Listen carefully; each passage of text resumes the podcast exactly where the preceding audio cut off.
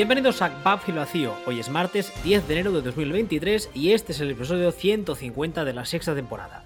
Podéis escuchar o descargar nuestros programas en footballspeech.com, Evox, Spotify, Google Podcast y Apple Podcast. Tenemos un canal de noticias en Telegram, de vacío, y estamos en Twitter, arroba Ball y arroba wbistuer. Junto a mí una semana más está Sillon Ball. Buenas tardes. Muy buenas tardes. Por cierto, programa 150 ya, ¿eh? ¿No te hace ilusión? No los cuento. Sabía yo, es que, es que lo sabía. Como seas tan soso con todas las efemérides, tu señora tiene que estar contenta. Lo soy y no lo está, evidentemente. eh, pues eso, 150 ya con la tontería. Por el culo te, da igual. No, que no, no que no rima. He dicho, he dicho 150. Esto dentro de 5 sí que rimará. Es verdad, es verdad. El 155 es que hablo con catalán y me se me va la cabeza eso. Claro, claro, será eso.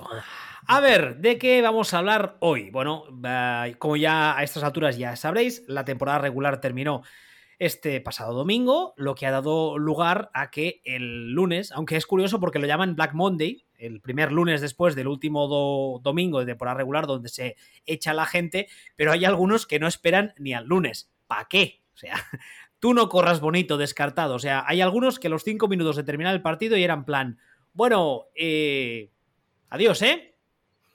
Como por ejemplo... Nos ha encantado haberte conocido.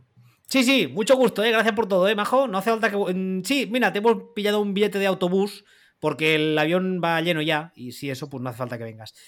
Eh, uno de esos eh, fueron mis adorados Texans, que además la cosa fue muy curiosa porque eh, apenas creo recordar un par de días antes, el que era head coach en ese momento, Lobby Smith, se había reunido con el propietario, con Carl Magner, que ya sabéis que cuento siempre que no es técnicamente el propietario. El propietario o la propietaria del equipo legalmente es su señora madre, que es la viuda de Bob Magner, que fue el fundador del equipo, y el hijo, eh, que además es tonto, y no lo digo yo, lo dicen todos los propietarios de la NFL, que al parecer se ríen de él abiertamente, actúa como, creo que su título oficial es presidente de operaciones, una de esas mandangas.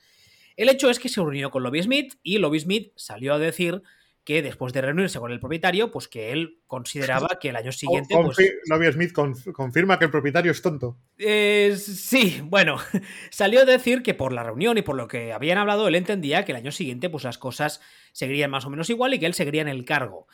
A nada parecía indicar que Lobby Smith estuviese engañado o estuviese mintiendo, pero a los básicamente tres minutos y medio después de terminar la temporada regular, después de que los Texans, por cierto, ganasen un partido que ni les venía ni les, ni les, ni les iba ganándolo y además, gracias a ellos, se han jodido el pick 1 del próximo draft, a Lobby Smith se anunciaba que no iba a volver como head coach de los Texans el año que viene.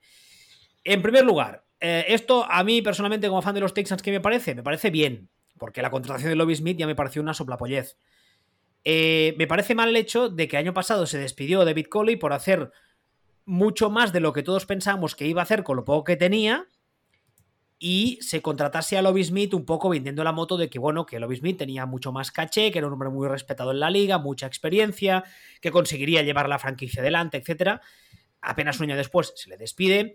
Ah, hay algunas voces discordantes que han salido a, criticar este movimiento, por ejemplo, Tony Danji, diciendo que en dos años los Texans se habían petado dos head coaches y que eso, a nivel de, digamos, a la hora de encontrar a nuevos candidatos, dificulta las cosas, porque claro, yo entiendo también, si tienes un señor que te ofrecen un trabajo, eh, que te aseguren que vas a estar ahí pues unos cuantos años y te van a dejar trabajar y que apenas 12 meses después te digan, mm, ¿sabes lo que te dijimos hace 12 meses? Pues, pues no, pues hemos cambiado de opinión a tu puta casa. Eso dificulta encontrar a, candidatos. Y ya se están barajando algunos nombres. Eh, todos ellos, por ahora, me hacen tirarme de los pelos, francamente, porque son todos coordinadores, eh, o al menos los pocos que se han oído, coordinadores defensivos, que además cero experiencia como head coaches. Lo cual, ya sabéis vosotros que siempre digo que los coordinadores defensivos como head coach de entrada me dan un poco de urticaria, pero es que si encima son gente sin experiencia en ciertos escenarios, como es el de Houston, me parece que es una receta para el fracaso. A Nick Caserio sigue como general manager. También se había rumoreado la posibilidad de que cuando se petasen a Lobby Smith se cargasen a Nick Caserio, porque al fin y al cabo es un señor que ya, entre muchas comillas, eso es muy matizable, ha fallado dos veces a la hora de escoger head coach, dos veces seguidas. Y así estamos. Y bueno Sí, pero es que, a ver, yo hago una lectura diferente. Yo cuando salió Lobby Smith a decir, yo creo que el año que viene todo va a seguir igual, yo dije, jajaja, ja, ja, lol, ¿cómo se han reído este pavo? Directamente, no, no, te lo crees ni tú. Llevaba una cara de Deadman Walking exagerada y, y mucho más ya, ya, cuando durante el partido. Eh, pero no es que Texas gane el partido, es esa conversión de dos, esa serie de cosas que. Mira, chaval, o sea, es evidente, evidente que no estás pensando en lo mismo que la, que la franquicia. Hombre, durante el partido hay. ninguna. Ligado a eso que tú comentas, hay dos, hay dos momentos. Yo creo. El primer lugar, en primer lugar, eh, es un poco la sensación que te da, siguiendo este fantástico refranero español que tenemos, que es tan rico. Lo de, para lo que me queda en el convento, me cago dentro. Y lo, sí. que lo, lo, que te lo confirma es que hay un momento en el partido cuando Houston está ganando que enfocan a la, al, al, palco del propietario y ves a Magner con una cara de palo diciendo que hace este subnormal justamente hoy que nos interesa perder y me está jodiendo el draft del próximo año. Sí, sí. O sea, uh... Porque la, la, gente dice, no, es que el número uno, o sea, Chicago tiene el número uno y en principio Chicago, que bueno, ya, ya lo hablaremos porque también, también se ha hablado de este tema, no va a ir a por quarterback, con lo cual si eres Houston, que en teoría se entiende que van a por quarterback, no te afecta mucho. Pero no ese es el tema. Es el tema de que tú con, con un número uno tienes muchas más opciones porque, por ejemplo, si decides que no quieres ir a por un quarterback ahora o por uh, cosas del azar te cae un quarterback veterano de nivel o, consideras que Davis Mills es un quarterback para seguir intentando crecer con él, ese pick número uno vale oro. Sí, pero bueno, ya, es un caso de circo, un caso de entrenador y franquicia que no están eh, alineados. Eh, bueno, ya está, o sea, es to, todo un circo, toda una, toda una ñapa. Y de hecho, de hecho, eh, toda una ñapa ya desde. Ya desde, desde arriba, o sea, es que está podrido. O sea, Texas es un equipo que ya sabemos que está podrido, que es un circo. Eh, Nick Caserío, la verdad, no sé hasta qué punto manda, pero si manda, lo que está haciendo es bochornoso, es de vergüenza. Entonces, no es que haya gran cosa que rascar por ahí. Ese, del caserío no me fío. Con Casería tenemos un problema. Uh, ya no sé si recordaréis que hubo, uh, hubo intentos de traerle durante bastante tiempo, durante dos o tres años si no recuerdo mal. Incluso hubo un problema de no recuerdo exactamente qué fue, pero la NFL medio sancionó a los Texans porque creo que hicieron contactos que no eran permitidos. Bueno, una cosa, una, ya no, ni me acuerdo, pero, la verdad. Contacto, contacto hicieron. Sí, hostia, referente viejuno. El, el, el nivel de, de, circo de esta franquicia es tal que me olvido de las cosas porque cada día sale una nueva. Pero bueno, algo por ahí hubo. Al final se le contrató. Y cuando se le contrató, en ese momento estaba eh, Jack Esterby, os acordaréis de él, seguramente, el predicador, Littlefinger, Uh, y parece ser que, que, Caserío no mandaba mucho a efectos reales. Entonces, una vez se despide a Jack Esterby hace unos meses, todos entendemos que es para darle poderes, entre comillas, reales, de general manager real a Caserío. Pero por lo poco que hemos visto, oído y leído, parece ser que tampoco es el caso, que sigue mandando más el propietario y que Caserío está un poco ahí, pues, pues, pues. Entiendo que para culpar a alguien si las cosas salen mal. Porque claro, claro, Eso, de, eso de tener a alguien en un cargo en el que tiene que tomar decisiones, no dejarle tomar las decisiones, pero luego cuando las cosas salen mal, culparle a él. Hombre. Lo que pasa, lo que, lo que pasa, lo que ocurre es que estamos en una situación en la que realmente quién. Es decir, ¿quién contrata el año pasado al head coach que contrata? Y es evidente que lo contrata pensando en lo voy a tener un año y lo he hecho visto lo que hizo, que lo hizo mejor de, mejor de lo que tocaba, y se fue a la calle igual, le, le contratas para lo que lo contratas. Y este año contratas a, All My Loving Smith también para lo mismo. Lo contratas diciendo, mmm, lo voy a tener, lo voy a tener un año y me lo cargo. Dices, lo ha hecho mal, ya, pues es que, es que no, no, es que tampoco lo podía hacer mejor. Es, es, lo que hay. No, no hay nada realmente que. No hay información nueva que nos diga que Lobby Smith es peor que lo que ya sabíamos el año pasado que era. Entonces. Pero eh, es que además, cuando se contrata a Lobby Smith, yo lo que entendí en ese momento es que se le contrataba eh, un poco con, eh, con, la idea de que fuese una figura del estilo, con, salvando mucho las distancias, como la de Doug Peterson. O sea, un poco un entrenador con mucha, mucha experiencia para intentar hacer crecer a los jugadores jóvenes y para hacer limpieza, para desputechizar. Y una Un vez. ¿Perdón? Un papapitufo, que de hecho, si coges a Lobby Smith, le pones una, una barretina de estas rojas que usáis vosotros cuando le pegáis al tronco ese que caga. Eh, decís. eh, Forma de mezclar aquí con conceptos culturales más random. A ver, la barretina roja que dices tú la lleva el, el cagatío, no tú cuando le pegas al cagatío. tú, ya me, tú ya me Sí, entiendes. sí, de- sí, yo te entiendo ya. Tú ya me entiendes. Entonces, el, tú a, a, a- Lobby Smith le pones una de esas y dices, es el Papá Noel negro. Es como una Black Exploitation de los años 70, como Blácula. Pues haces una de, haces Con- una de con- Papá Noel. Con banda sonora de Isaac Hayes, ¿no? de estas, con, estas, con estas músicas pseudo Exactamente, con pedal guagua que solamente se escucha en el cine de los 70 y en el porno de los 80. Y con Pam Grier por ahí también. Exactamente. Pues Musa tienes, del Black Spolation total. haciendo de elfa. Y ya, y ya tienes un Black Exploitation de, de Papá Noel asesino con Lobby Smith de, con barretina de protagonista. Además está, Pero- está mazado el Obi Smith para la edad que tiene el cabrón. Pues como Papá Pitufo. A ver, eh, coñas aparte. eh, yo, es lo que decía, ¿no? Yo entendí cuando se le contrató que se le contrataba pues para dar un poco de estabilidad, además con la idea de tenerle, pues eso, dos, tres años, lo que hemos visto otras veces en otras franquicias, que hiciese un poco de limpieza y luego cuando el equipo empieza ya, has conseguido algunos picks de draft interesante y empieza a pintar bien, pues le despides y contratas a un head coach con más caché. Eso es un plan que hemos visto muchas veces en otras franquicias, algunas veces funciona, como es el caso de Jacksonville ahora mismo, otras veces no. Bueno, está claro ahora mismo que esa, ese, si era el plan, no se ha seguido, porque no le han dado ni un año. Am, ¿No? el, el- el tema está en que, yo también lo he dicho muchas veces, a mí, el- el- y tú lo decías ahora, el problema de los Texans viene muy de arriba. Viene de Cal McNair, que es un señor, es un owner, como decía antes, que no es un owner ni siquiera de pleno derecho, que, que cada decisión que toma es peor que la anterior, pero menos que la siguiente. El otro día, si te fijas, el otro día bro- bromeábamos en, en redes contraponiendo a Texans con Steelers. Sí. Eh, no tanto por. Porque bueno, al final las cosas salen o no salen, o pasan o dejan de pasar. Pero la sensación de que, de que Steelers sabe la forma de. y los propietarios de, de Steelers saben cuál es la forma correcta de hacer las cosas. Que luego te puedes equivocar, puedes tomar una decisión errónea, puedes hacer mil cosas, puedes cagarla en un, en un ciclo, pues, puede pasar de todo, pero saben la forma correcta de hacer las cosas. Mientras que Texans da la sensación de que intentan voluntariamente hacer mal las cosas. Desde arriba. Todo, todo lo que se puede hacer mal, lo hacen mal. Luego, puntualmente aciertan en algo. Es todo lo contrario. Pero es increíble. Es que no. Me parece eh, estadísticamente casi imposible cagarla tanto en tantas cosas si no es a propósito. Es que, es que van para récord. O sea, en, en, concepto, en concept- conceptuales, de, conceptuales de cómo se tiene que llevar una franquicia. Es impresionante. Bueno, y a partir de ahí es que es imposible que nada salga bien. ¿Sabes cuál es el problema que tenemos, yo creo, principal que tenemos en los Texans? Es que tenemos un owner intervencionista que es tonto. Me explico.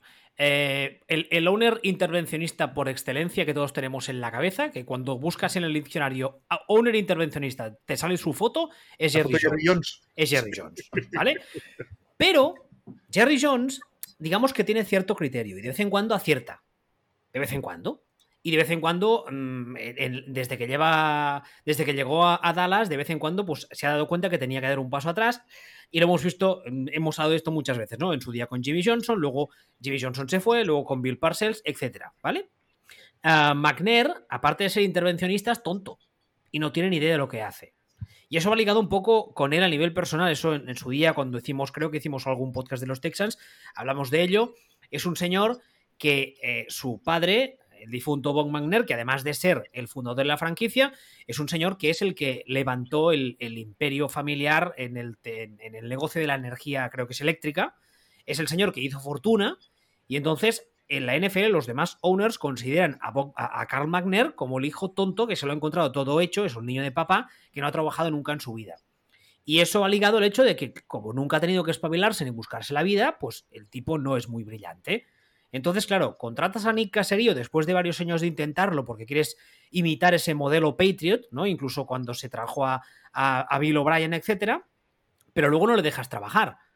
Porque si tú tienes un owner que es un poco cortito, pero luego mete a profesionales que más o menos pueden hacer bien el trabajo y los dejas hacer, pues ni que sea lo que tú decías antes, ni que sea por estadística de vez en cuando ese general manager, a no ser que sea un caso en plan uh, Matt Miller en su día en los Lions, alguna acertará. Especialmente cuando en los últimos años hemos visto que la división en, esta, en la que están los Texans, los últimos años, no era ni precisamente la más competitiva. Ahora las cosas parece que están cambiando. Y ojo, cuidado, que ese es otro problema que tenemos. Porque Jaguars está haciendo bien las cosas, los Colts no tengo ni idea qué esperar de ellos, los Titans más o menos están ahí, más o menos. Pero eso, bueno, yo creo que mejor que nosotros están. Sí, va, ya sí, pero es que eso no es una, no es una comparativa realmente. Bueno, no son comparativa, pero a nivel de competir por la división, eso te, te condena a ser mm, durante años el tercero o el cuarto. Sí, pero quiero decir... ser el primero, olvídate, y el segundo, como los otros están menos mal que tú, igual tampoco. pero vamos, olvídate, ahora mismo eh, es, que, es, que, es imposible. O sea, es, es, imposible del todo, pero es que es imposible, pero no porque los demás estén bien o estén mal, es que ahora mismo Tú, juegas contra en la división contra el equipo que juega contra los Globetrotters y pierdes contra ellos. ¿Los Washington Generals eran? Algo así, sí.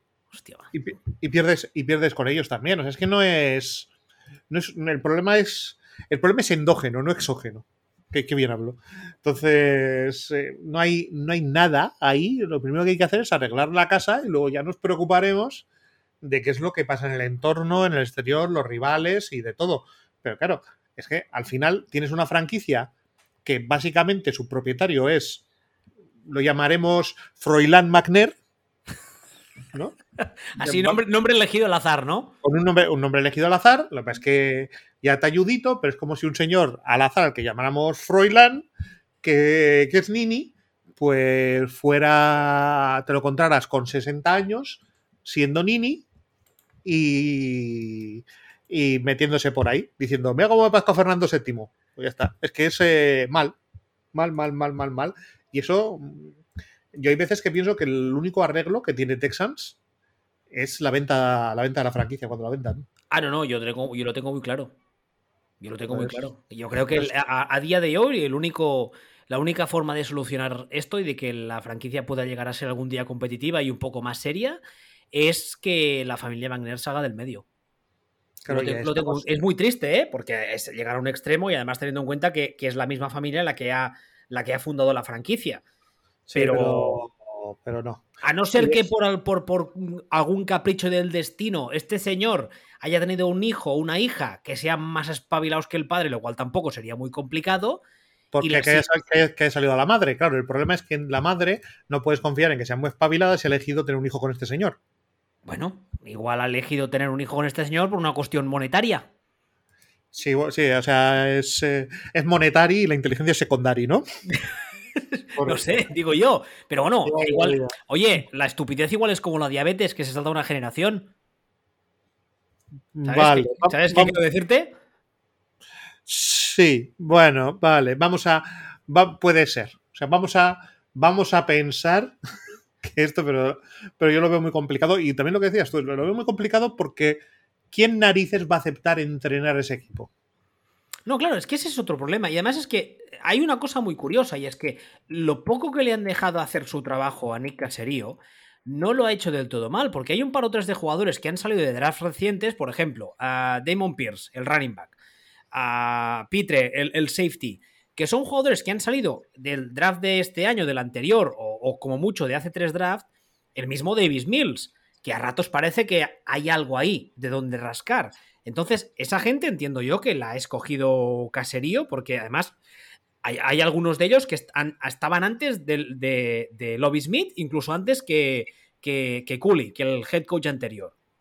Con lo cual, eh, pese a que el, roster pueda llegar a tener un poquito de talento, algunas cosas con las que hacer malabares, es eso. ¿A, qué entrenador le puedes ofrecer el puesto diciéndole, prometiéndole la luna cuando acabas de ver dos años seguidos y a la que las cosas no salen, le despedirán? A nadie. Claro. O sea, a, nadie en su sano juicio le, No, a nadie, a nadie con un cierto caché, a nadie con un cierto prestigio, a nadie que se suponga de entrada que es un buen entrenador y que no es una. que no es un disparo al aire. Y entonces es cuando tienes que ir a buscar a, coordinadores que no tienen experiencia, porque claro, esos coordinadores tienen interés en coger la primera plaza que les ofrezcan o casi para intentar crecer y ir para arriba, y tú solo puedes irte ahí. Ah, respecto a eso, antes hablaba de dos nombres defensivos, un nombre que ha sonado las últimas horas, eh, lo, digo, lo digo cada semana, pero está con más motivo. Hay muchas cosas que no puedo sacarlas a Twitter, en el canal de Telegram lo estoy midiendo todo una de las noticias que, que las saqué ayer por la noche es que los Texans, ya sabéis que los equipos pueden pedir a otros equipos eh, entrevistarse con, y si es para un puesto ascendente, el club de origen no puede negarse. Que eso es algo que hay mucha gente que no sabe. Si tú me pides como club entrevistarte con mi, no sé, coordinador ofensivo para que sea coordinador ofensivo en mi club, el club original puede negarse. Pero si a mi coordinador ofensivo me lo pides para entrevistarle como posible head coach, yo no puedo negarme. ¿vale? ben Johnson, que hasta ahora es el coordinador ofensivo de los Lions, es un nombre que ha sonado también, que, han pedido permiso para entrevistarle. A mí no me parece que los Lions haya hecho nada tampoco muy destacable. Si vamos a buscar a un coordinador ofensivo sin experiencia, yo antes preferiría a un, a un ofensivo que a un defensivo, pero bueno. Ya, pero la cosa está, me parece muy bien, pero tú estás hablando ya con Ben Johnson porque todos los 800 que van antes en la lista, todos te van a mandar a freír espárragos. Es que además, mira, hay, un caso muy curioso, siguiendo, estoy mirando lo que he metido estos días en el canal y tal. Eh, una otra noticia que saqué el, ah, el domingo, ¿vale? De Meco Ryans, que es ahora mismo el coordinador defensivo de los Niners, eh, está sonando para varios equipos como un tipo que tiene, tiene mucho potencial y tal. Y además, de Meco Ryans es un es ex-Texan. O sea, es el equipo que le draftea y jugó en Texans como 9, 8 o 9 años. Eh, se negó. Se negó a entrevistarse con el equipo. Pero es que no es sorprendente. No, claro que no. Pero es que es lo que hablamos ahora. O sea, tiene esa gente que la poca. o sea, fíjate el hecho, fíjate en este caso concreto, que es un tipo que no tiene ningún tipo de experiencia. Pese a eso, tiene cierto caché porque es un nombre bastante deseado y hasta en ese, e, e, en ese caso incluso se niega al tipo a reunirse contigo, precisamente por lo que decíamos ahora, ¿no? Porque, mm, ¿para qué? ¿Para qué voy a irme ahí? ¿Para qué voy a mover a mi mujer, a mis hijos, a cambiarlos de cole, a buscarme una casa? Si igual en nueve meses estoy en la calle. Claro. Es que es un poco obligado también a lo que decimos la semana pasada con el tema de, de, Tomlin, que muchas veces parece una tontería, pero no lo es, que decíamos nosotros, es que Tomlin, sus hijos ya son mayores en esa especie de, teoría que sacaste tú sobre un posible relevo y tal. Sin entrar en la teoría, ¿eh? el hecho de que sus hijos son mayores, con lo cual eso facilita el hecho de que pueda moverse. En este caso concreto, cuando un entrenador tiene hijos jóvenes, eso también hará que, que, valore las ofertas de trabajo desde otros prismas, como es normal. Claro, es que es lo que es lo que hay y este es un caso muy muy flagrante de para qué me voy a, voy a moverme a hacer absolutamente nada si en esa franquicia lo normal es que fracase y además que aunque no fracase igual hasta me echan. Ah, es que eso es el tema. ¿Visto lo visto el año pasado? Claro, es, el, es, una, franquicia, es una franquicia que es un circo, es con la, tiene las raíces podridas y, que no, no, pinta que tenga solución a corto plazo, ¿eh? Eso es. No pinta, no. No pinta, pero bueno. A ver, eh, hablando de otros equipos que ahora mismo también, mm, quizá no a este extremo, pero también de unido, de Salscorra, estarían los Panthers. Eh, los Carolina Panthers eh, ya, ya estaban sin head coach, digamos. Ya se despidió a Matt Rule hace semanas estaba de interino Steve Wilkes, que desde el vestuario han salido varias voces a, decir que, le quieren como head coach. pero aún así, aparte de entrevistarse con el mismo Wilkes, los Panthers están también, son de esos equipos que están pidiendo entrevistas a todo Kiski. La última noticia que tenemos es de hace apenas un par de horas, diciendo que habían pedido a los Giants entrevistarse con Mike Kafka, con su coordinador defensivo, pero vamos, Voy a hacer una búsqueda rápida porque ya os digo que en las últimas horas han sonado, suena Michel, un poco, ha sonado todo, todo Kiski. Han pedido también a los Bills entrevistarse con Ken Dorsey, con el coordinador ofensivo. Se. Eh, mañana. No, hoy. Hoy se, tenían una entrevista con, con, como decía ahora, con Steve Wilkes. A Frank Rich también se han entrevistado o le han pedido entrevistarse con él. Jim Caldwell.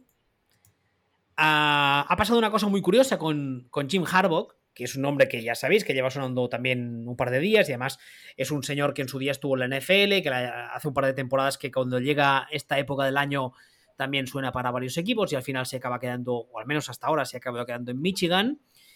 Eh, los, eh, los eh, Panthers se han entrevistado o, han mantenido contacto telefónico con él, pero hemos sabido que quien inició el contacto en este caso fue Harbaugh.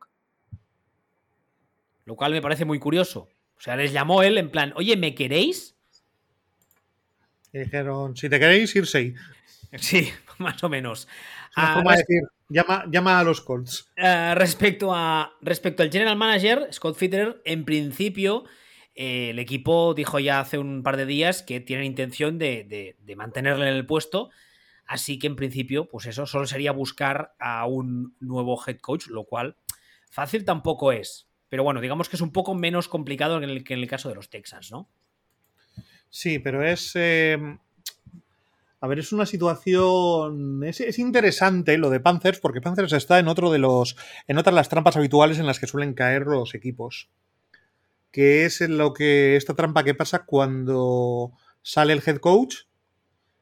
Se queda de, de head coach interino un, una figura apreciada en el vestuario, digamos uno de estos coordinadores por los que la gente se deja matar o se choca contra una pared, que cae muy bien, que se va muy bien con todos, el equipo parece que remonta un poquito o sin hacer nada y entonces en lugar de, desde las oficinas decir vamos a empezar un nuevo proyecto a largo plazo con esto, esto, esto y esto, dicen oye pues este tan mal no lo ha hecho y tiene apoyo en el vestuario y, se y la acaban cagando porque no piensan en proyecto, sino que piensan en, oye, pues tan mal. No, no, no, no, no va así esto. No va así esto. De hecho, me suelo acordar, no sé si te acordarás tú, de cuando hace ya un chorrón de años, eh, Niners despidieron a Mike Nolan. Y metieron a Mike Singletary. Y pusieron a Mike Singletary, que Mike Singletary eh, sabía sumar y restar justo, justo. Era entrenador de linebackers pero le quería a la gente mogollón, era una leyenda en, el, en la franquicia y de todo. El equipo, mm, por puro esfuerzo, dio un poquito menos de pena al final y lo que supuso esto fue perder después años realmente por no empezar el proyecto nuevo inmediatamente, ¿no? Aguantar a, aguantar a Singletary de head coach, pues eh, después probar con él y un año y de hecho dos años y no iban a ninguna parte ni nada y, desastre. Y lo comento además, es, curioso porque eh, después de Singletary estuvo Jim Tonsula y después estuvo Jim Harbaugh, que hemos contado ahora. O sea, Jim Tonsula también fue un desastre durante un año, pero todo, digamos, se habría acelerado si empezamos a pensar, eliminamos a Singletary del medio y eso hay dos años ahí en los que ya estás intentando crear un proyecto, ¿no? Es, y ahora mismo Panzer está en esa situación. Me puedo creer que digan, Buah, es que este, vamos a probar con él. No, tío, o sea, si, eh, si crees que es tu solución a largo plazo en un proyecto serio, prueba con él. Si no, busca a quien creas que es tu solución. Luego no, que luego no lo es. Bueno, cosas que pasen, pero de entrada busca eso, capullo. A mí es que ya, insisto, eh, lo digo siempre, pero a mí los head coach de background defensivo, no sé que tengan un staff ofensivo muy, muy, muy sólido, me dan un poco de urticaria. Y además, este, en este caso concreto, es un señor que ya ha sido head coach en su día y que la cosa no es que fuese. Eh, a ver, hay casos en los que hay un head coach que al final lo despiden, pero que hay unos años que la cosa parece que funciona y luego se acaba torciendo por X razones pero yo creo recordar que en el caso de, Wilkes no fue así, que fue un desastre desde el principio. Entonces, Mm, ¿Podría haber sido mala suerte en ese caso concreto? Hombre, sí, puede ser mala suerte y puede ser que de esa, de esa época aprendiese mucho y que esos errores no los vuelva a cometer. Podría ser, evidentemente. Pero de entrada ya partemos de la base que es un señor que ya ha sido head coach y que la cosa no ha funcionado. Y que es un coordinador ofensivo, o defensivo, perdón, bastante decente, o lo ha sido. Y como head coach, pues no parece que acabe de funcionar. Así que yo sería un poco reticente, pero claro, es que los nombres que también se están diciendo tampoco son nada del otro mundo. Lo único que a mí me gustaría, por ejemplo, es Frank Rich. Ese sí es un. Ese sí que es una, opción seria. A ver, también Wilkes, cuando entró en Cardinals, entró en una situación en la que era imposible. Sí, que, compleja, O sea, no. Justo salía, salía Arians, salió básicamente toda la franquicia, o sea, todo lo, un cambio de ciclo absoluto, absoluto, y se comió un año de mierda. O sea, fue, hicieron un, hicieron un Texans con él en Cardinals aquel año. Sí, eso es verdad. O sea, le contrataron para que se comiera la mierda en un equipo que, que lo que tenía que hacer era, era hundirse, ¿no?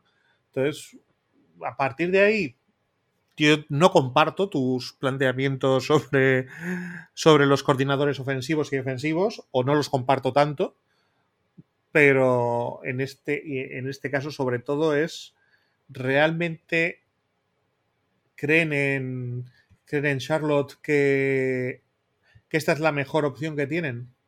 Hombre, a ver, si yo fuese los Panthers y me, fuese, me fuese a la, a la Virgen de la Carolina o la que tengan ahí, le pusiese un cirio y los dioses me fuesen favorables, lo que yo firmaría ya sería Frank Rich como head coach manteniendo a Wills como defensive coordinator. Eso sería en plan, se abren los cielos y de un año baja y te dice, mira, me, caéis bien, me sabe mal todo por lo que habéis pasado y aquí os traigo este regalo divino. ¿Vale? Hombre, es que es, complicado que eso salga. Sí, sí, ya lo sé, ya lo sé, pero yo te estoy diciendo el, el, que en mi cabeza es el plan idealísimo, que es muy complicado que pase, por no decir imposible, pero bueno.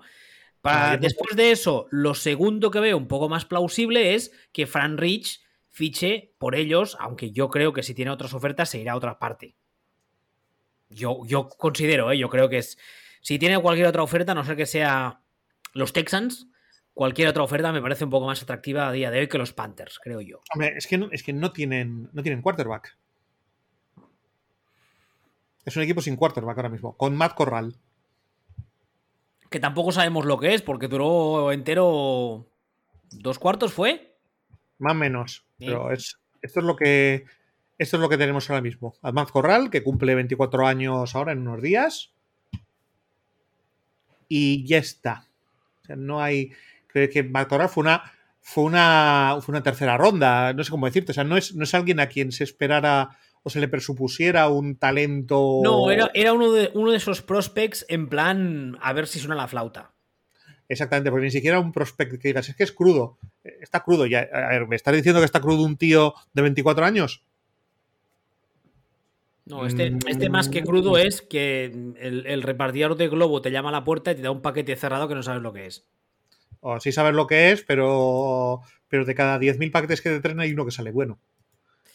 Sería en este caso, ¿no? Y, pero bueno, en cualquier caso, a mí no me parece un quarterback franquicia de estos para decir, vamos a apostar la vida por, por esto. Y, esto es lo que tienen. O sea, Sam Darnold termina contrato y ya está. No tienen no tienen más. O sea, es una. No, tienen plantilla realmente. Es, una franquicia que está, yo creo, a dos, tres años vista de, empezar a hacer algo un poco con cara y ojos. Lo que pasa que, bueno, si el, owner tiene paciencia, pues aún puede atraer a según qué perfil de head coach, pero, pero tampoco tiene fama de ser David Tepper un, un, un owner muy paciente, ¿eh? No, pero debería serlo. O sea, en este caso es. Eh, eh, tiene el equipo por hacer. Tiene el equipo. Tiene el equipo realmente por hacer. No tiene nada. Sí, pero es que es curioso porque yo no sé si es que la proximidad muchas veces hace que no veas bien las cosas, que eso puede pasar porque no pasa solo en la NFL, pasa en toda la vida.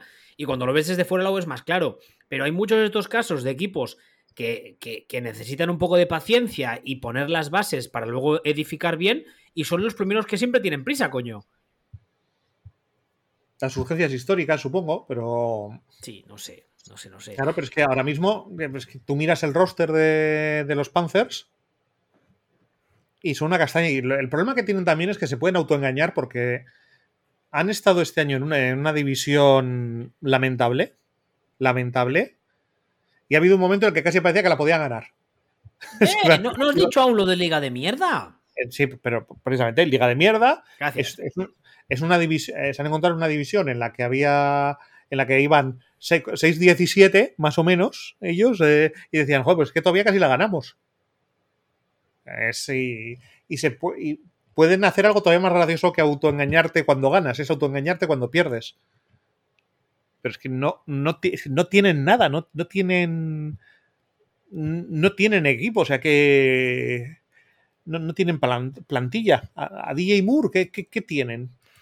El owner salió hace un par de días, de decir, porque además no sé si sabéis que creo que a día de hoy es el más rico de la NFL con diferencia, porque es un señor que viene del mundo de la, de la banca de estas de inversión, de, de, riesgo, estas mierdas, ¿sabes? Y al parecer tiene un porrón, un, un gritón de dólares. Y dijo hace unos días que pretendía rascarse la muchaca, ¿eh? soltar la pasta, lo que hiciese falta para contratar a un head coach de, de, de, de nivel. Eso no sé hasta qué punto puede significar nada por lo que decíamos antes, porque tú puedes poner mucho dinero encima de la mesa, pero eso no te garantiza que un head coach de nivel o con caché te diga que sí. Claro. Es o sea, que, por, por, poner, por, poner, un ejemplo muy claro, yo no veo a Sean Payton, por mucho dinero que le pague, diciendo que sí a los, a los Panthers. Bueno, no solo es el dinero, es, eh, también es, es que te dan. Es decir, tú llegas a. Tú eres Sean Payton, llegas a Panthers y te dicen. Te damos las llaves de la franquicia, tienes control de personal, eh, te hacemos un contrato como a 10 años como aquel de Gruden mm, la franquicia es tuya, básicamente, durante X tiempo, no tienes ninguna presión y lo que queremos es que dentro de 4 o 5 años estemos eh, optando a ganar cosas. Claro. Ah, eso, eso, es un, eso podría es un ser. Discurso. Vale, quiero decir, pero es un discurso que te lo dice un owner. Claro, también depende de que owner te lo diga, porque viene Freudland McNair, te dice, oye, eh, todo esto, les a decir, te va a creer tu puta madre. Gracias a ti, me va a costar horrores acordarme de que se llama Carl, no, no Froilán. Hostias. Bueno, bien, vale. O Antonio Flores, que solo me sale Antonio ya, por tu culpa. Sí, a mí también. ¿Cómo se llama Antonio Flores? Ryan Flores. Ryan, eso es. Uh, sí, sí, claro, es que depende del hombre que te, que te lo diga, te lo puedes creer. Es un poco lo mismo, o sea, tú volvemos otra vez a Steelers como, como ejemplo, ¿no? Te viene. Te, es, pongamos que Steelers están en la mierda te viene el owner de Steelers y te dice vas a estar aquí 20 años y tiene un peso muy diferente claro. así viene Freudland y te dice vas a estar aquí 20 años. Claro, claro, claro. Mira, hablando de, hablando de owners de estos, perdona que te he cortado. Sí, no, no, iba a decir que, es, que el problema es que el, el problema que tengo yo con Panthers es que no termino de tener claro si, si este hombre, si Tepper es una persona que transmite que, que, transmite credibilidad de cara a esto. A mí ninguna, la verdad. Las pocas veces que le he visto en entrevistas, que le he leído, que le he oído y tal, me da la sensación de que es un señor que intenta venderte una imagen, pero que luego es muy niño chico caprichoso. Sí, es la misma lo, sensación que me da a mí. Y lo quiere todo que, ya. Que si, igual, igual que nosotros lo vemos, igual también lo ven así. Claro los otros, claro. Ese es el problema. Mira, ya que hablabas de. Bueno, hablábamos de los flores, ¿eh? eh si me queréis irse, como decía Lola, hablamos de los Colts. Ahora, los Colts son otro equipo que decidieron, decidieron prescindir de su head coach, de Frank Reich, hace ya unos meses. Pusieron a Jeff Saturday como interino. Eh, a medida que pasan las semanas, sabemos, sabemos, sabemos más cosas de ese fichaje y todas son más loles que la anterior. Por ejemplo, esta misma semana hemos sabido, o la anterior creo que fue, que los jugadores y los entrenadores del equipo se enteraron del fichaje por las redes sociales. Porque nadie les había contado nada. Y llegaron un día al equipo, en plan, abrieron Twitter. Ah, que tenemos head coach. Ah, que es este. Vale, muy bien. Eh, y ese tipo de cosas aparte, también es un equipo que está pidiendo entre, entrevistas a punta pala. Han pedido a los, a los uh, Lions entrevistarse con ambos head coach, tanto el ofensivo, que es Ben Johnson, como el defensivo, que es Aaron Glenn, que yo no creo que haya hecho un trabajo tampoco muy remarcable, pero bueno. Han pedido entre, entrevistarse con. ¿Dónde estás? ¿Dónde estás? Uh, te veo. no recuerdo qué, qué, otro nombre. Había, tenía otro por aquí, pero ahora no lo veo. Pero lo que sí han dicho es que, no sé hasta qué punto es cierto, que Jeff Saturday es un candidato serio a ser, a ser eh, head coach el año que viene. Están troleando. ¿Sí? ¿Tú crees que sí? Claro que están troleando. ¿Siguen, siguen eh, en modo tanque, como dices tú? ¿Eh? ¿Están troleando? Ya está, no tiene. Es, o sea, ya es Jeff Saturday un candidato serio para, para nada. Eso, O sea, eso- lo- eso han dicho ellos. solamente sería candidato Jeff Saturday a, a algo serio en este caso si pensaran que el año que viene les interesa conseguir el pick 1 del draft porque dentro de dos años viene Jesucristo. Anda, por cierto, es posible. Pero la única función de Jeff Saturday en este caso sería eh, redoblar el tanking. Si no, no, no es un candidato serio. O sea, es más, más claro el agua. Es que no, no creo que haya ni que explicarlo. Pues hacer un tanking casi te diré dos años enteros y el segundo año a un año vista tiene, tiene vamos, huevos como sandías, ¿eh? Yo a eso lo llamo tras de process Cleveland Browns. Sí, no, bien, pero es así. O sea, es que no, a mí no me parece tener huevos con sandías. Es, es una forma de hacer las cosas que es eh, apestar durante X tiempo para llenar tu roster de talento. Por cierto, los Browns lo hicieron, lo hicieron bien. Esa es la parte de la reconstrucción de Browns que la hicieron estupenda. El problema lo tuvieron cuando dijeron necesitamos prescindir de esta gente y, y pasarnos o a rejuntarnos otra vez con la gente que sabe de fútbol americano de verdad. Ahí es cuando se comieron la mierda. Pero mientras era todo mm, vamos a conseguir assets eh, haciendo el ridículo, el tema más o menos iba. Hombre, ya dijimos en el programa ese especial que hicimos que en dos años, de 23 selecciones de draft, sacaron a 22 titulares. También hay que tener en cuenta que eh, los que estaban jugando antes eran. Sí, sí, obviamente, cojos, mancos, ciegos y sordos. Claro, entonces era, era normal que fueran entrando, entrando titulares, pero bueno, quiero Bueno, decir que es pero una. Hay que seguir acertando, ¿eh? Sí, sí, que es, pero es, una forma de hacerlo y hay que tener en cuenta que sí que es cierto que dentro de dos años se espera uno de estos quarterbacks generacionales, ¿no? Sí, ¿cuál? Pero- Uno, uno que es idiota, que cada vez que hay- no, que cada, no, uno, que cada, que cada vez que sale a hablar sale diciendo soy buenísimo, soy buenísimo, soy buenísimo. soy Ah, buenísimo". sí, eh, Caleb Williams de USC. Eh, eso, no sé, no sé en qué filial juega. Y, y bueno, pues mm, vamos, no, no creo, o sea, no creo que, que tengan las pelotas de hacer un, un, eso, un tanking a, a dos años vista. Y, si lo que quieren es ir reconstruyendo, o sea, es evidente que Saturday no es eso. O sea, no, no sabe hacerlo algo en un canuto en este respecto. Sí, Entonces, bueno, no sé. A es ver, que no. Pues os digo que o están troleando o su plan es hacer tanking a dos años vista. No hay, no hay otra opción intermedia que tenga, que tenga el más mínimo viso de realidad. A ver, más cosas. Otro equipo que también ha prescindido de su head coach, que es algo que también ya, como tú decías antes, era Deadman Walking un poco. Ya lo sabíamos.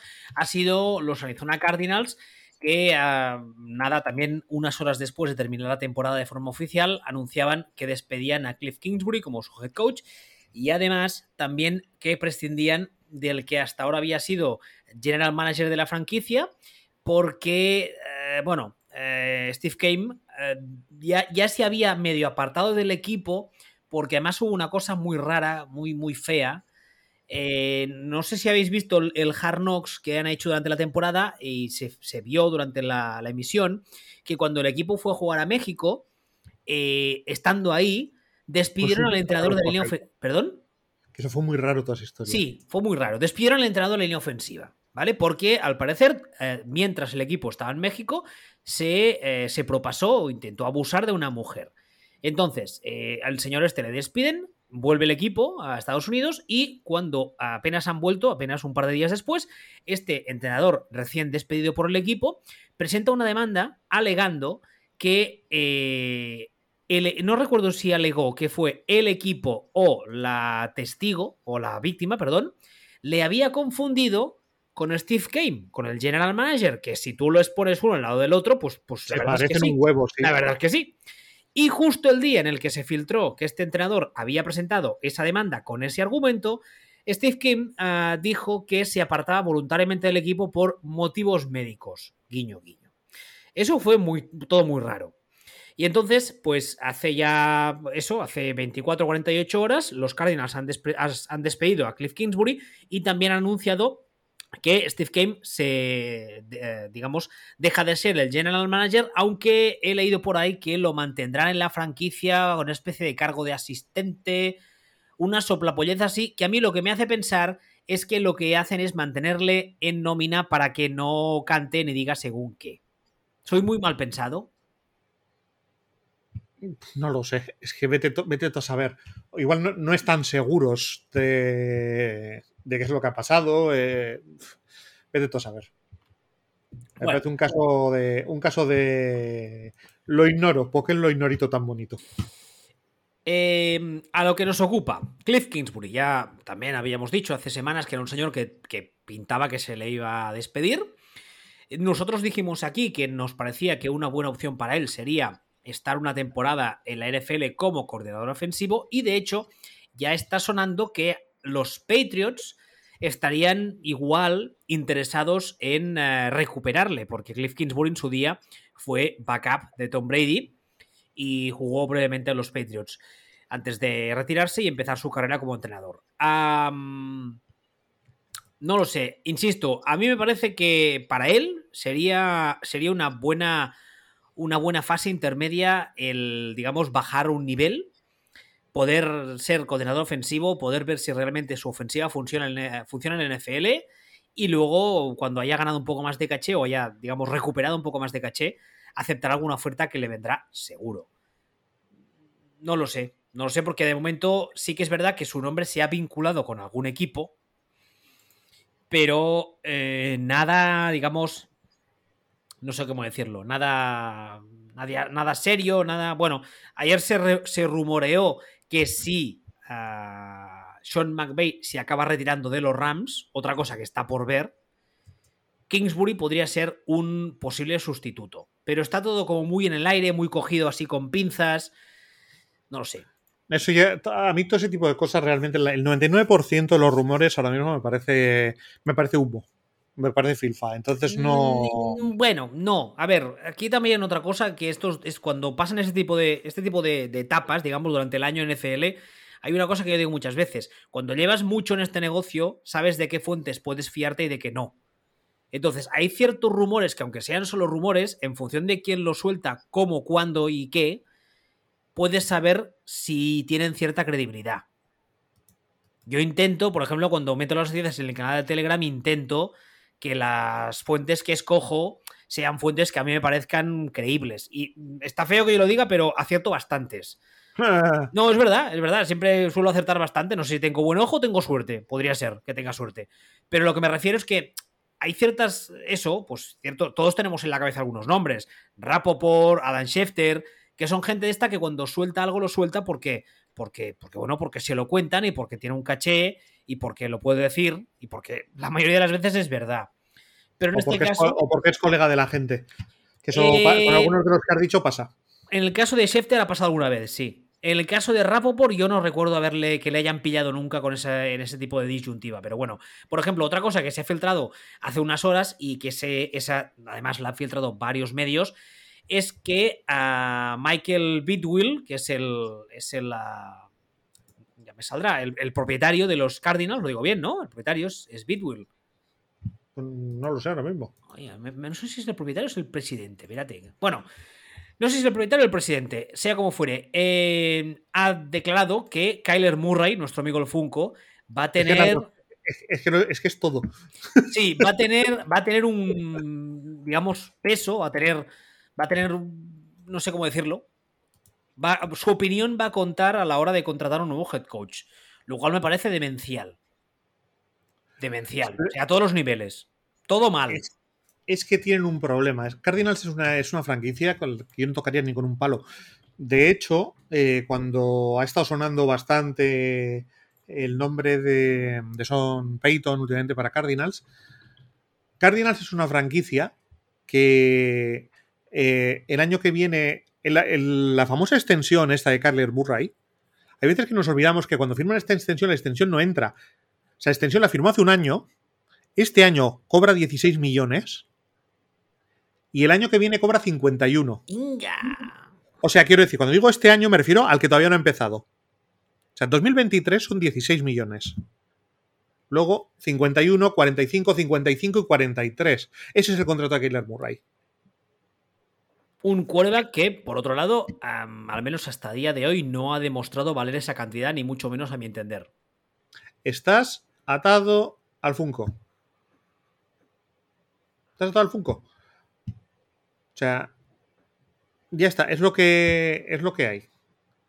Hasta dentro de cinco años no es creíble pensar que se pueda prescindir de Killer Murray. Porque la opción de endiñárselo a algún GM así atontado que se haga cargo de su contrato y tal, ¿eso es, es, factible, digamos, a nivel económico, legal, no sé cómo llamarlo?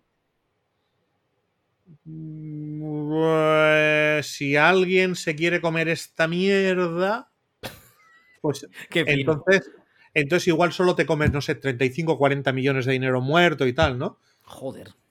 Pero es que, es, que le han firmado un contrato que están muy, están muy atados. No, no, el contrato es indecente. El contrato es indecente a todos los niveles. Porque además, insisto, a nivel deportivo no es, no es eh, Joe Barrow. No es eh, Justin Herbert. Que le pinchó el médico el pulmón al otro y en dos cuartos mm, fue en plan todos. Ah, pues sí, es quarterback NFL. Pues parece que sí, ¿eh? va a ser el bueno, chaval, ¿eh? No es Joe Barrow, que estaba jugando un partido sin línea ofensiva porque eran cinco conos y todos decíamos, pues es muy bueno. Sí, señor. No es el caso. Con, el, Claro. Que parece que no, pero aquí hay. Aquí hay complicaciones.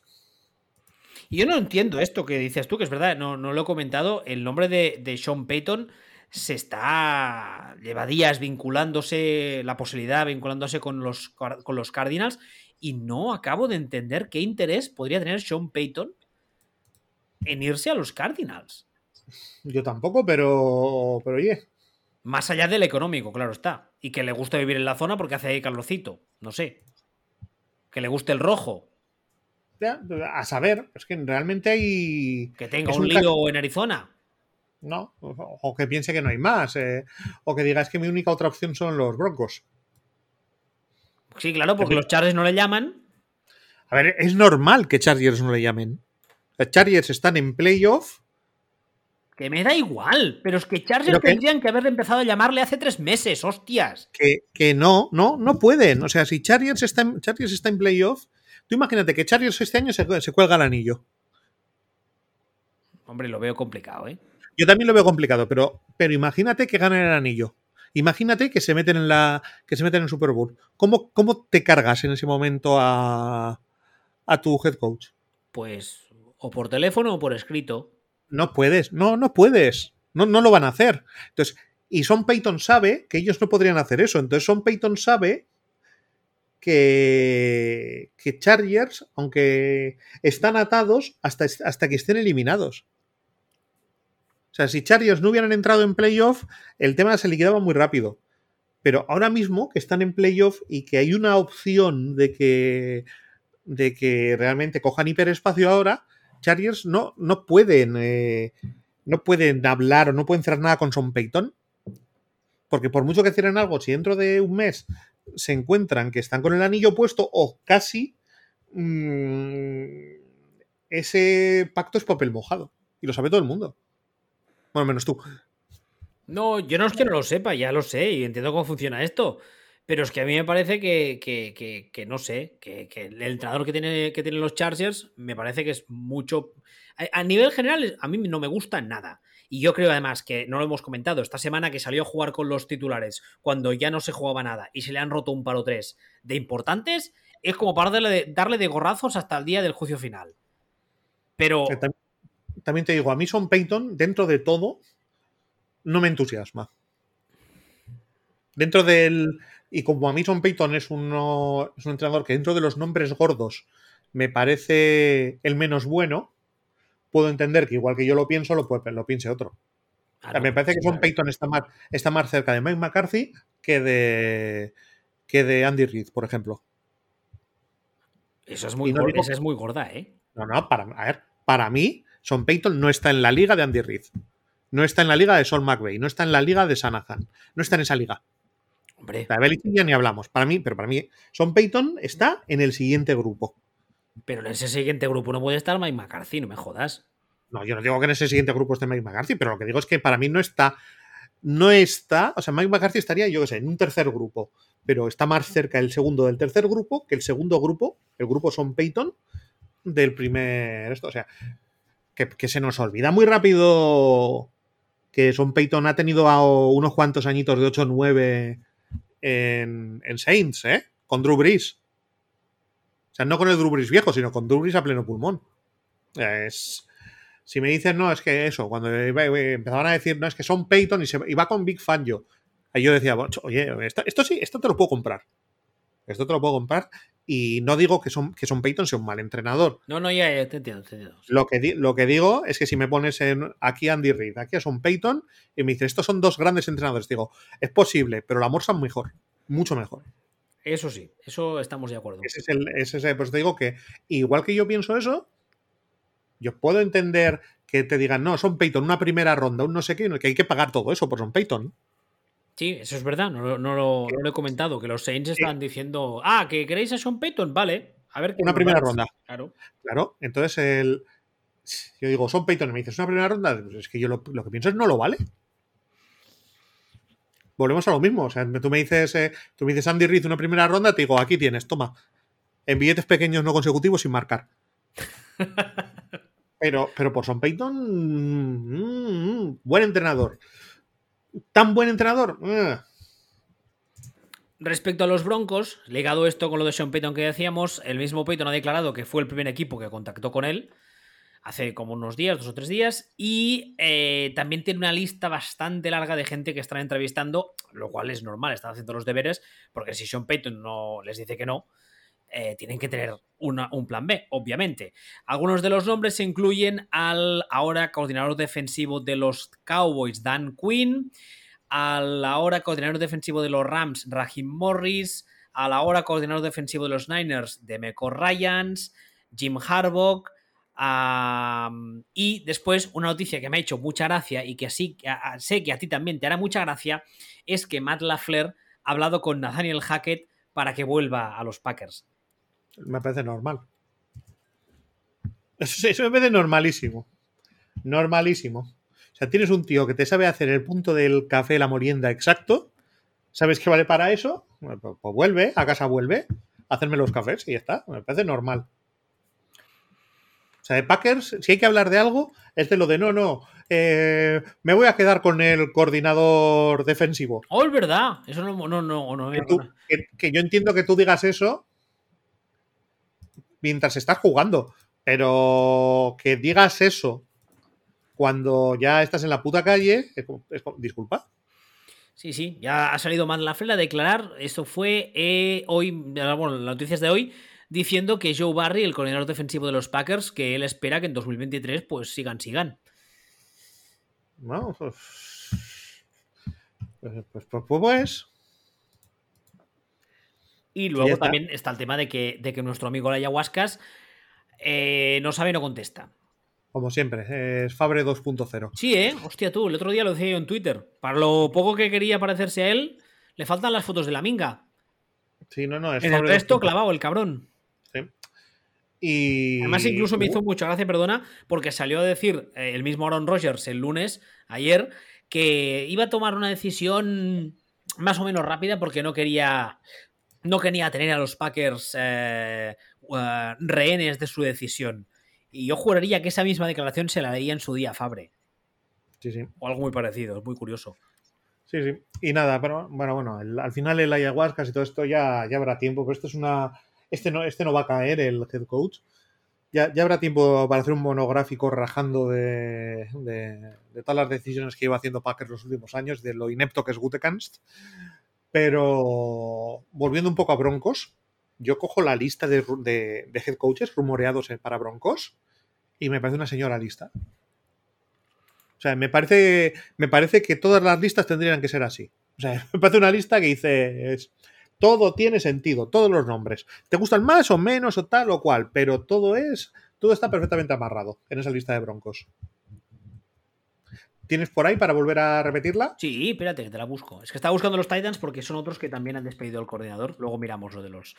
A ver, Broncos. Eh, primero, a Ejiro Evero, que actualmente es el coordinador defensivo, y eh, le van a entrevistar para ver si le hacen head coach. Luego, Que ha, hecho un tra- que ha hecho un trabajo acojonante y se merece ser entrevistado. eso sí. Eh, y además es afroamericano, con lo cual ya te quitas de encima la regla Rooney. Ah, luego, Dan Quinn, coordinador defensivo de los Dallas Cowboys, que ya ha sido head coach en su día. A mí no me gusta, pero eh, en la defensa de Cowboys este año está muy, muy, muy bien.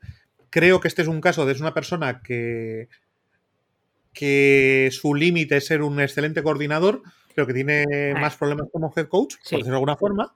¿no? Pero, pero me parece un nombre que si buscas esto, o sea, me parece un nombre que está muy bien tirado. Principio, un principio de Peter. O sea, es. Sí, sí, me parece que es un caso de principio de Peter, pero en este caso, pero, pero me parece lógico que tires este nombre mm, ahí en la palestra sin. Me parece lógico, me parece que tiene sentido. Luego, el coordinador defensivo de los Rams, Raheem Morris. Eh, lo mismo, lo mismo, lo mismo. Es una persona que ya ha tenido, que ya tiene experiencia como head coach, que para mí lo hizo mejor de lo que se le mejor de lo que se le reconoció en su momento ¿Dónde estuvo Raheem Morris? Que no me acuerdo. en Tampa Bay. En Tampa Bay, sí, señor. En Tampa En Bay. Tampa Bay tuvo un, pri- un primer año, cogió el equipo horripilante. El segundo año estuvo muy bien. El tercer año fue malo, malo, malo, malo, malo. Pero, o sea, mi, mi feeling total fue que no esto. Y luego estuvo de ñapa en los Falcons. Es verdad. Luego tenemos al coordinador defensivo de los Niners, Demeco Ryans. También otro que es normal. O sea, si vas a flotar un nombre de un coordinador defensivo, flotas a ese. Nada más, es, es el, Calameco. es el nombre. Alcalameco. es, es el nombre de moda, ¿eh? Alcalameco. Bien, vale, pero tú. por eso, pero pues os digo que si, si tú vas a flotar un nombre de coordinador defensivo, flotas ese.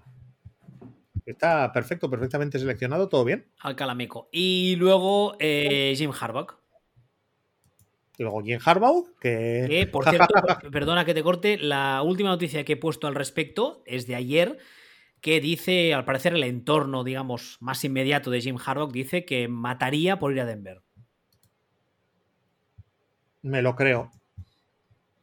Me lo creo. Es que depende también mucho de, de qué opines de Russell Wilson. ¿Qué opine yo? ¿Qué opine él? ¿Qué opine él? O sea, ¿qué Ah. opines tú como, como entrenador? O sea, al final es un equipo que tiene a Russell Wilson. Es un equipo que lleva, sobre todo este año, lo ha hecho catastrófico. Entonces tú vas a llegar a Broncos y automáticamente vas a estar mejor que como estabas el año pasado, porque el año pasado era un equipo sin head coach. ¿Sabes, Es- ¿sabes la- lo que me parece a mí Jim Harbaugh? Ah, ligado a este. O sea, imaginando que pudiese llegar a Denver y el trabajo que tiene por delante, etcétera, que podría ser un, un- un- en un. Digamos, parecido, una- un esquema parecido a lo que tenía Russell Wilson en Seattle con, con Pitti, pero siendo Jim Harbaugh un entrenador de ataque. O sea, muy No un sé, poco, en algunas cosas muy vieja escuela, poner orden, eh, mucha importancia de, las, de ambas líneas, un juego mm, efectivo pero sin grandes florituras ni grandes moderneces. Bueno, ah, bueno, de entrada, a mí lo que me parece Jim Harbaugh es Bill Paxton, el difunto Bill Paxton. Eso también. Eso para empezar. Y sí, podría ser. O sea, es otro que ha habido mucho chiste, pero a mí me parece un buen entrenador. Me parece un atontado, me parece una normal. Pero. That escalated quickly, ¿eh? como dice el GIF. No, es que he dicho, es que he dicho, me parece una tonta, he dicho, no, no, no me parece una tonta, me parece una normal. Eh, me, parece, me parece un cretino. Pero. Pero me parece un, me parece un buen entrenador. O sea, es que es.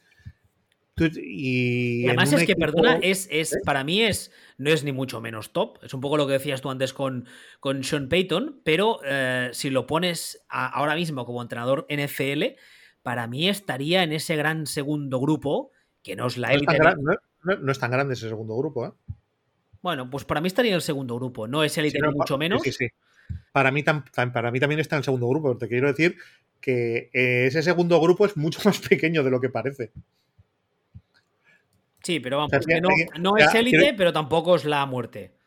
Quiero decir, sí, hay hay élite, hay, hay élite que son cinco, o sea, cinco.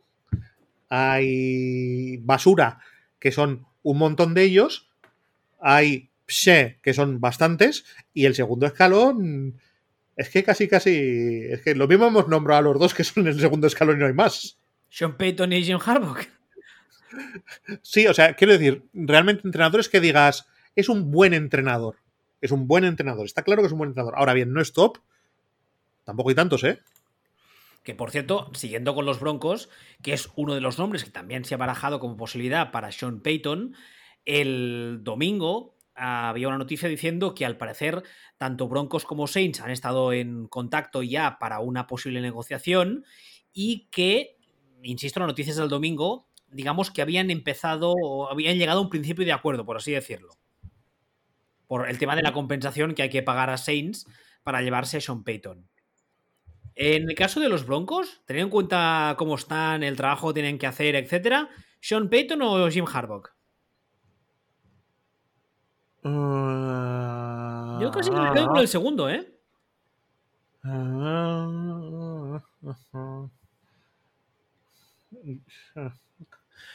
Yo con el primero. Estoy, estoy repasando la lista de entrenadores del segundo escalón. Me sale Doc Pederson. Lo que pasa es que en esta, en esta lista tendríamos que hacer una categoría especial de señores sin florituras pero grandes putechizadores. Bueno, bien, hasta cierto. Ya, pero dentro de esos, dentro de esos, no es lo mismo eh, Harbaugh que Ron Rivera. Es mejor entrenador Harbaugh. Es por ejemplo. Sí, sí, sí, sí, eso es verdad. O, no, o no es lo mismo Harbaugh que, que Mike Bravel. Es mejor entrenador eh, Harbaugh también, por ejemplo. Mm, sí.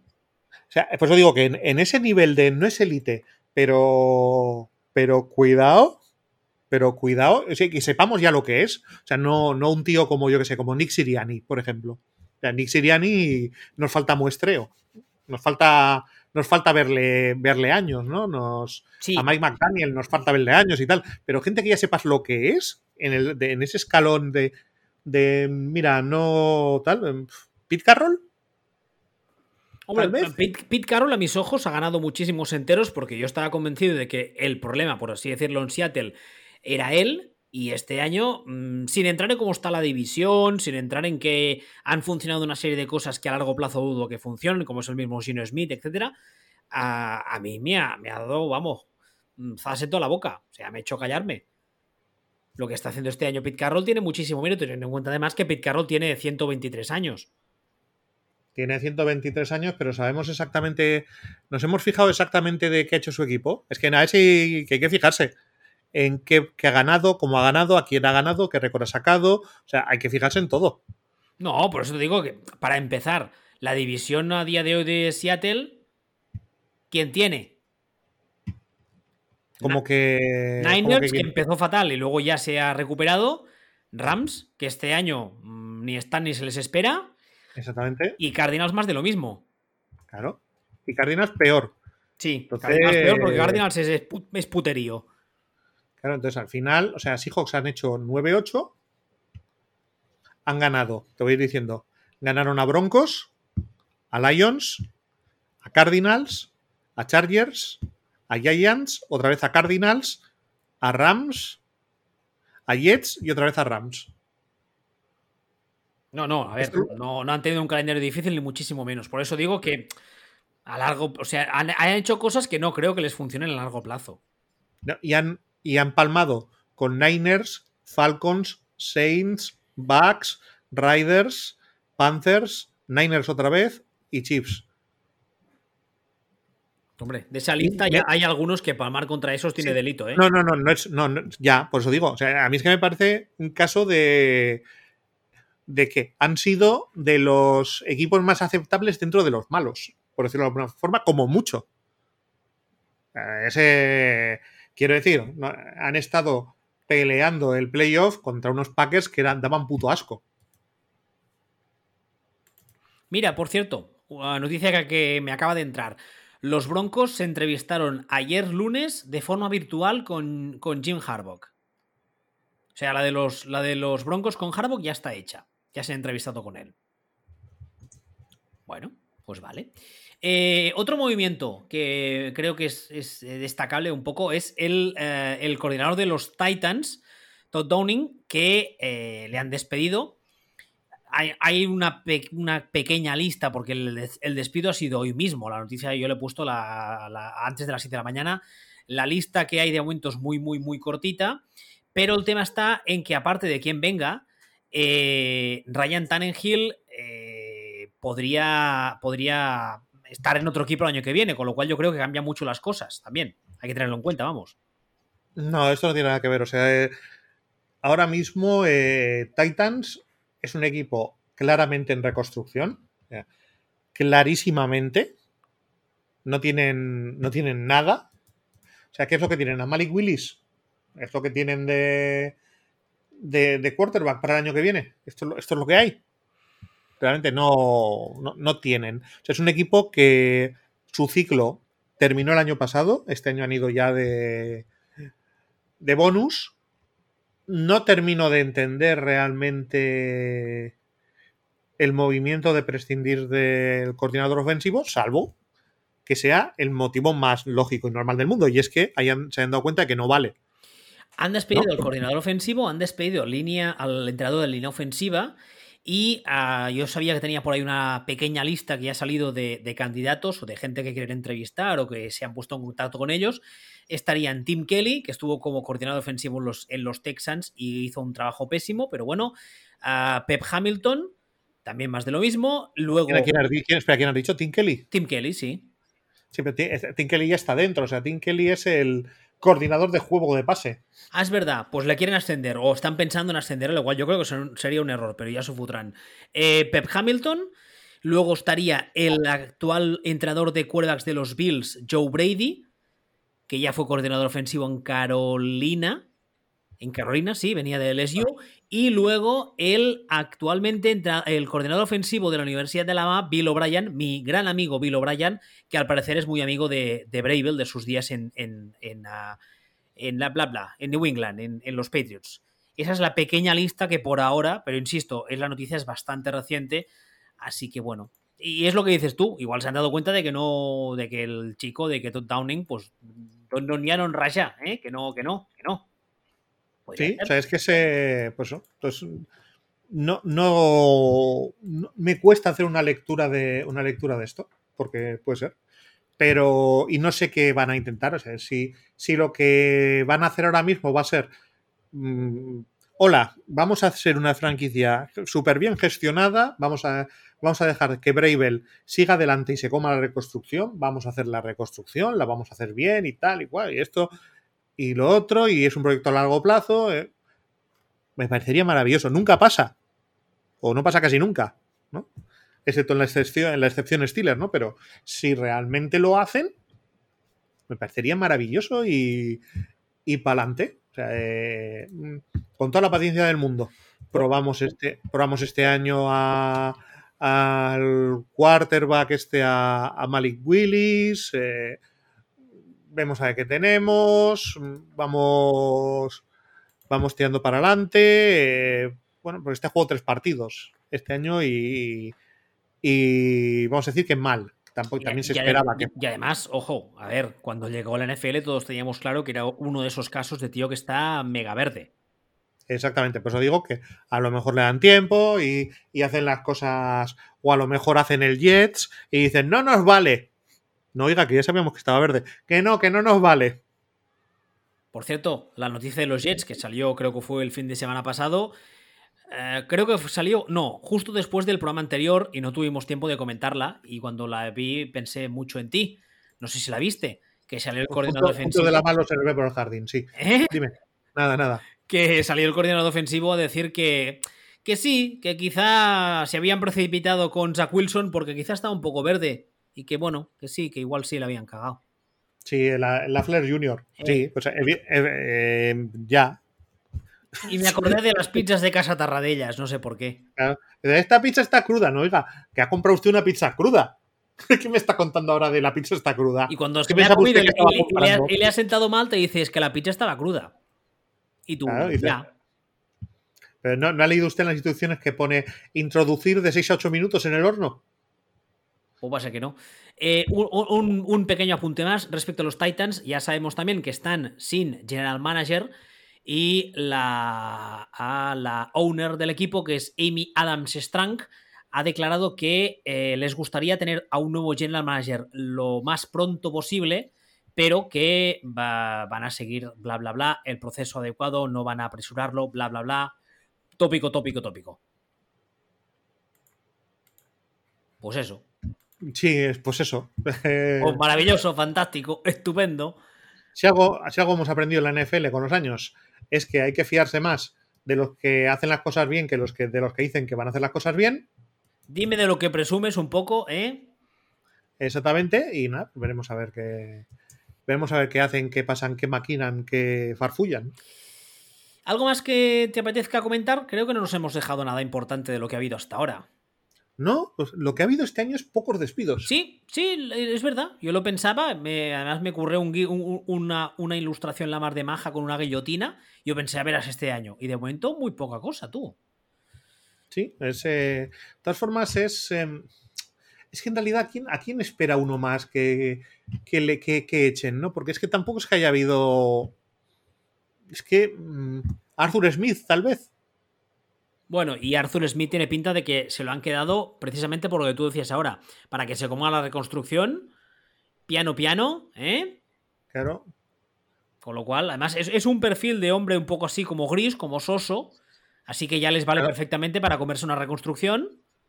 Igual que, igual que Ever, eh, Everflux, el, el head coach con nombre de medicamento. Flus Flus, en Chicago. Everflux 500. Por cierto, eh, Everflux 500, eh, una de las cosas que se ya sonó desde el mismo domingo por la noche es que los Bears podrían usar ese pick número uno para ir a por un quarterback, lo cual me parece una sopla No inmensa. Yo tampoco lo No, creo, eso- pero bueno. Eso es lo que tú dices, eso es lo que tú filtras para que el equipo que viene detrás, que Ah, sí quiere ya. quarterback, Ya, ya, ya. te, te, te compre el pick. Eso es lo, lo del mundo. Stefanski me sorprende que no. Sí, ese sí que me sorprende muchísimo que no- que no se lo petasen. Que, A ver, que está- tra- este- estamos a martes. Sí, pero me, pero me sorprende que no. O sea, de todas formas, es que en, en esa división es un poco lo de lo de Hugh Jackman, ¿no? Ese. A ver, tú te tienes que amarrar al head coach cuando el head coach es bueno, está dentro de un proyecto. Cuando tú ves que el tío ya no vale y lleva tres años, le has dado tres años o cuatro años, o sea, no vale, lo has visto. Ya, pero ¿sabes qué pasa en el caso de Cleveland? Que como, como el violador entró casi más pasada la media temporada y el equipo no acabó de rullar, pues imagino que, imagino que su, su, su, su razonamiento, digamos, será que esta temporada no la pueden usar para medirle, para, para, para valorarle. Lo que pasa que es lo que tú dices, es que no solo es esta. Claro. Entonces, ah, porque aparte de eso, realmente, entrenadores que hayan cubierto ciclo, porque Denis Allen está recién contratado. No, y además Denis Allen tampoco lo ha hecho tan mal. No, he sacado una noticia diciendo que creo que había hablado con la, con la propiedad del equipo y le habían dicho que, que en principio cuentan con él. La Por eso digo, o sea, que realmente no, no pasa nada. Y Ron Rivera, pues, por ejemplo, si hubiera, si hubiera habido cambio de propiedad, eh, sería otra película, pero no lo ha habido. Entonces, no eh, lo ha habido, aunque, ojo, porque puede haberla los- las próximas semanas, meses. Claro, pero de momento no lo ha habido y tampoco es un head coach, es un mal head coach. Realmente Ron Rivera, ¿no? Es, eh, y sobre todo teniendo en cuenta que ha estado jugando sin quarterback. Entonces, eh, por eso te digo que yo los ojos los tenía puestos en, en, en Stefanski, sobre todo, y, y parece que de momento ahí está. Sí. Ha, sido, ha, habido, ha habido poca sangría este año. A ver, a ver si en los próximos días hay algo más, pero en principio yo creo que de los, de los que están no espero ninguna otra, ningún otro despido. Lo único, evidentemente hay, hay, que estar pendientes de las contrataciones, pero no de los despidos. Despidos no, no creo que vaya a haber más. Las contrataciones sí que nos van a dar mucho que hablar. Va a estar interesante el tema. Pero bueno. Sí, de lo que, lo que queda, sí. Pero también esto también entronca un poco en lo que hablábamos de, de los rumores que está habiendo y tal. Hay, hay pocos huecos. Sí, claro, si despides a poca hay, gente, hay pocos huecos para llenar. Hay, hay, muy poquitos huecos para, para, entrenar este año. Entonces, eh, es normal que el pool de candidatos sea más top de lo habitual porque no hay, por eso, porque no hay, no hay huecos realmente para, para, que entre, para que entre gente. O sea, antes has dado la lista de Broncos, era una lista muy, muy sólida, y incluso si cogieras esa lista ultra sólida, no hay huecos para todos. Entonces acabarán quedándose fuera un montón de ellos, más luego otros que pasarán de este año pasarán de entrar en la rueda porque irán, solo me queda Texans y eso pasó. Que por cierto, un nombre que el año pasado, o, o el año pasado y el anterior, sonó hasta la saciedad, fue el de Eric Bienemy, y este año no ha sonado ni una sola vez. Yo no lo he visto en ninguna parte. Eh, pues a lo tonto a lo mejor resulta que este año es el que firma. Pero bueno, ese, ese es otro que tiene también. Ese no tiene, tiene día... como dicen ellos, baggage. Tiene. O no. Sí, sí, sí, no. Sí que lo tiene, lo sabemos. Sí, ya sé que tiene, pero que, a lo, que, que tengo curiosidad por saber qué pasa en las entrevistas de Eric Bienemi. Ya, pero no solo las entrevistas. Es que al parecer en, en su día en Colorado hace unos años tuvo algún tipo de problema legal y tal. Ya, pero aún, aún así, se ha contratado a auténtica basura. Hombre, basura, yo, basura yo, humana. basura humana. Y, no, a ver, se ha contratado a gente que sabemos que son unos desgraciados y que es gente que tiene todo el baggage del mundo por cosas muy serias. ¿Como, muy como, como quién? De todo, o sea, de, de todo lo todito. O sea, al nivel de Eric Bienemi, perfectamente montones de ellos. Sí, pero es que mí en las entrevistas, tiene que ser digno de verlas, ¿eh? Por eso te digo que en realidad, o sea, al final, eh, los problemas legales que tuvo Bienemi fue pelearse en un bar, básicamente. Sí, no sé, no sé. No, algo, o sea, que, algo, hay ahí raro. Que, vale, pues que igual que el tío, igual el tío es gilipollas o. Sí, sí claro. O, o, que no, pero que no lo sé, que realmente teniendo en cuenta todo lo que teniendo en cuenta todo lo que esto, y estamos hablando de, de, cosas de hace, o sea, al final lo viene mi no, es que hace 30 años tuvo un...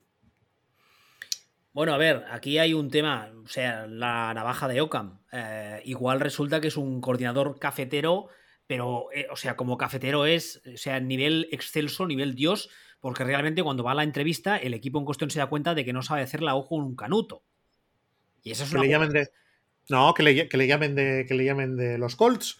Pero al final, de, para lo que. Porque le, le trincaron por, por, andar con influencias de sustancias eh, al volante. Coño, pues puede entenderse o... muy con el si me queréis irse. Exactamente. Pueden ir Entonces, juntos pues, a Alcohólicos Anónimos. Por, o a... por, por pelearse por pelearse en un bar donde se peleó con un tío que le llamó negro. Eh, por, o sea, son todo cosas que dice, sí, ha tenido cuatro historias, pero tres historias o tal, pero... Mm, de todos modos, la, la, narrativa hasta que suena también hace un tiempo de que no le fichan porque es negro. Hombre, a ver. Como narrativa me parece un poco débil, teniendo en cuenta que hemos visto otros head coach negros contratados durante estos pues, años. Como, como, narrativa es débil, también te digo, Estados Unidos no es el paraíso de la convivencia de las no, razas. Por eso te digo que es débil, no te digo que sea que no sea que sea cero. Sí, que, que sea, eso, que no, no, dices que sea inexistente. Exactamente, sino que es débil, pero bueno. Eh, un apunte, creo que tú querías hacer un apunte muy rápido sobre la jornada de Wildcard de la semana que viene, ¿verdad? No, en realidad no, porque todo lo que había que decir lo dijimos ya la semana pasada. Pues somos tan buenos que hicimos la preview la semana pasada. Pues ya está. ¿Ves qué bien? Esto, con el DeLorean y todo. Uh, sí, pero no compres plutonio a los, a los, iraníes que les sienta mal cuando les estafa. Ah, pues esta semana co cojo la TARDIS, tampoco pasa nada. Bueno, será por referencias. Sí, exactamente. Hoy hemos soltado unas cuantas, ¿eh? La del Black Exploration habrá mucha gente que no la pillará, pero buscad lo que es el Black Exploration, que tiene algunas películas dignas de ver. Black Exploitation. Oye, que he citado Blácula, Blácula es aceptable dentro de lo que. ¿Qué me dices de Shaft? He visto ahora. Hombre, ha envejecido mal, sí, claro. Pero la banda sonora, ¿qué me dices de la banda sonora de Shaft? Yo para eso. Yo para eso Sí, pero yo para eso me iría directamente al Superfly de. Ah, Curtis Mayfield. sí, está bien. Bueno, lo que decía antes, ya sabéis, como siempre, footballspeech.com, todas las plataformas habituales de consumes de podcast. Y eh, estos días más que nunca en Telegram, de vacío, todo junto, en Twitter, arroba y arroba Hasta la semana que viene. Hasta luego.